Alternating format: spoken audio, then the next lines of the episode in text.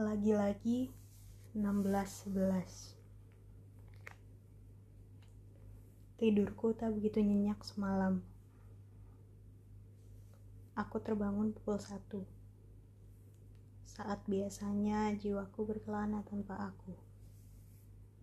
Aku langsung Oh hai Ini hari lahirku Lalu aku jadi tak tenang Aku tahu tahun ini tak akan seramai tahun-tahun sebelumnya. Tak apa, tak apa. Kau yang memilih menghilang. Wajar kalau mereka sudah tak lihat kau ada di bumi. Dan pasti lupa bahwa kau merayakan lahirmu di tanggal ini. Aku bilang begitu malam-malam lalu memilih menonton drama Korea sampai aku tak sadar kembali ke alam mimpi. Sayangnya, aku tak mimpi.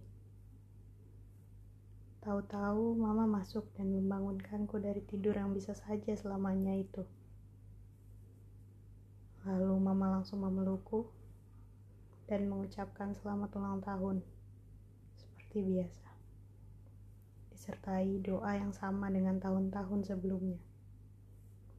Sayangnya, semua doanya belum ada yang berwujud aku. Maaf ya, Ma. Lalu setelah rutinitasku yang biasa-biasa itu, aku turun untuk sarapan. Lalu ayah bilang, Sini. Selamat ulang tahun dulu. Lalu aku salim pada ayah. Dan ayah mencium pucuk kepalaku sambil memberikan doa-doanya yang sama dengan mama. Lagi-lagi, maaf, aku belum bisa mewujud jadi doa-doa itu. Tapi aku tak menangis. Padahal biasanya aku selalu menangis saat diucapkan oleh ayah. Aneh. Lalu aku lupa aku sedang ulang tahun. Aku diberi tugas yang nantinya akan dibayar.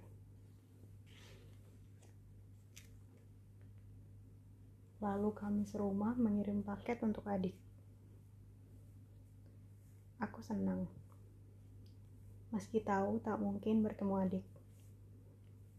Lalu pulangnya,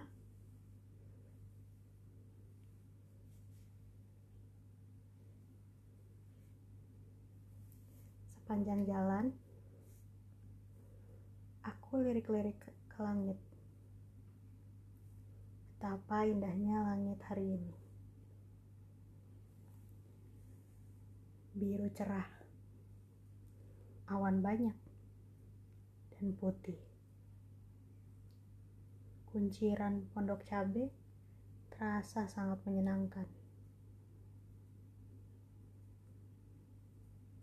Mataku tiba-tiba capek saat nulis ini. Berat. Lalu kami pulang. Dan saat sedang asyik menatap langit, Ayah mama tiba-tiba bertanya, "Aku mau makan di mana?" Mama bilang, "Apa aku mau pindah?" Lalu aku blank. Entah mau makan apa. Entah mau makan di mana. Aku sih selalu terserah ini bingung saat hanya ditanya mau makan di mana aku yang nyetir cuma bisa bilang pindah saja. Tapi setelah itu aku nangis sedikit. Aku jadi sadar 22 ku ternyata terasa seperti setengahnya. Sudah setua ini tapi aku bahkan tak bisa memutuskan harus makan di mana tapi setelah beberapa saat, aku tahu harus makan di mana.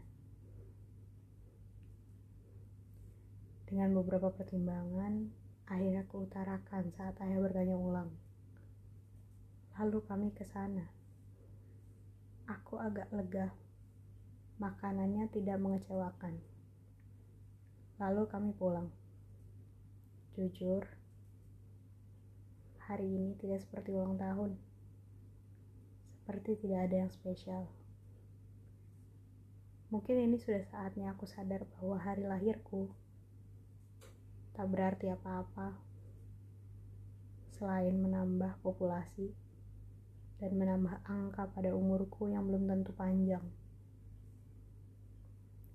Aku kira tahun ini aku tak akan banyak menangis karena sudah banyak menangis sejak sebulan lalu. Tapi tetap saja aku nangis saat baca pesan dari teman-temanku. Sedikit.